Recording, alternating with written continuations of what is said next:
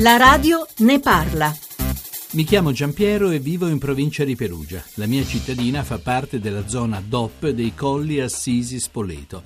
Nel 2014 nessuno in Umbria ha prodotto olio. La mia azienda ha fatto una prova raccogliendone una piccola quantità e facendola analizzare. Il responso è stato olio non commestibile. Molte aziende umbre facenti parte della zona hanno comprato altrove l'olio e l'hanno certificato come DOP. Com'è possibile che in un anno in cui non è stato raccolto e prodotto nulla si siano certificate grosse quantità d'olio? Come funzionano realmente le certificazioni?